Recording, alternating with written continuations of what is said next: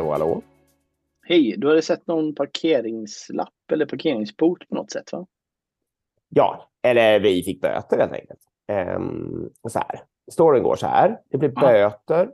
Bilen har en personlig eh, nummerplåt. Vi har helt enligt instruktioner, jag kommer inte ihåg åt vilket håll det här var, men troligtvis har vi väl skrivit det riktiga registreringsnumret, eller möjligtvis tvärtom i den här eh, digitala appen då.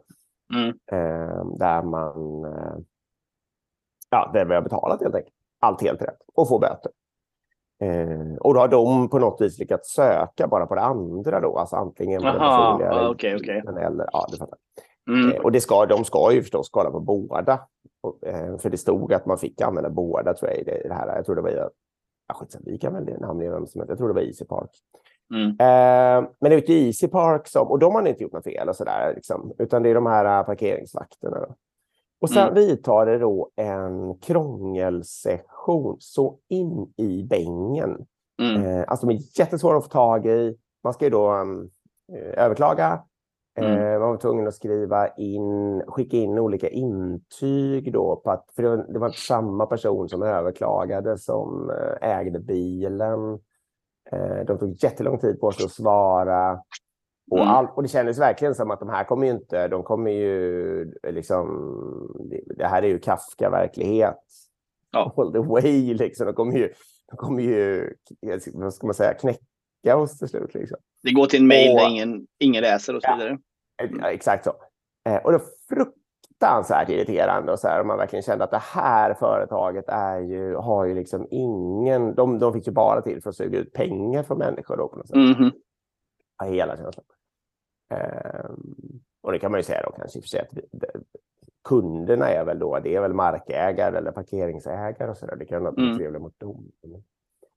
Och, men det är inte det jag ska komma till faktiskt, utan om vi ser oss ändå som någon form av brukare här då. Så att till slut så eh, ger de sig då faktiskt. Mm. Bara säga, ja det är vi som har gjort fel, boten ska bort. Eh, och det var väl i och för sig bra då. Och till slut då så kom det ett, alltså att, eh, att de hade gjort fel och sådär. Mm. Eh, men, och det jag ska komma till var att de också i det här hade gjort ett brev som verkligen var ett ursäkta-brev. Ursäkta oss så mycket, det är vi som har gjort fel, boten kommer tas bort, ni behöver inte göra någonting mer och vi ska undvika att det här händer igen. Mm. Och det jag vill, för det, känslan i, inuti mig i sekunden innan det där kom var att jag var jättearg, eller vad man ska säga.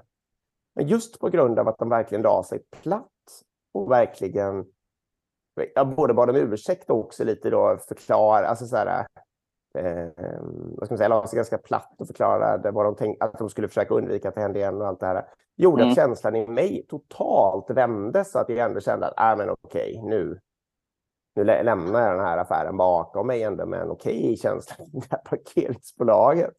Yeah. Så det jag vill skicka med som dagens råd, eller vad man nu vill kalla det, är då, att om man har någon form av kund eller brukarinteraktion och vet med sig att man har problem med den, så att säga, eh, så kan man fortfarande tjäna jätte, jättemycket på att ha någon sån där räddande instans eller att se till att man, inte vet jag, skickar en liten present eller formulerar sig lite, eh, lite sådär ödmjukt eller någonting i något visst läge, liksom, när många av ens brukare eller kunder på riktigt blir jätte, jätte upprörda eller någonting sånt. Då.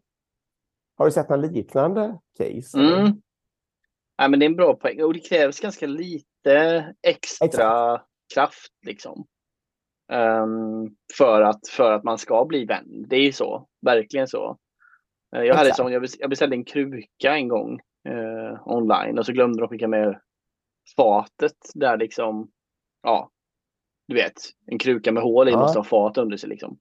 Och då gick in och, då, då visade det sig att då måste man klicka i någon ruta att man vill ha fatet. Liksom. Ja. För jättemånga vill ju ha krukor som bara rinner rakt igenom. Liksom. Ja. Så då påpekar jag det att det här är ju vansinne liksom. Att inte det här säljs paketerat. Ja, då fick jag ju den hemskickad gratis och en blomma eller något sånt där. Du vet. Ja. Och så, ja, någon ursäktstext också då. Och så, Ja. jag vet inte om de fixar grundproblemet, men, men då, blir det då känner man ju genast att okej, jag kan tänka mig att beställa därifrån igen.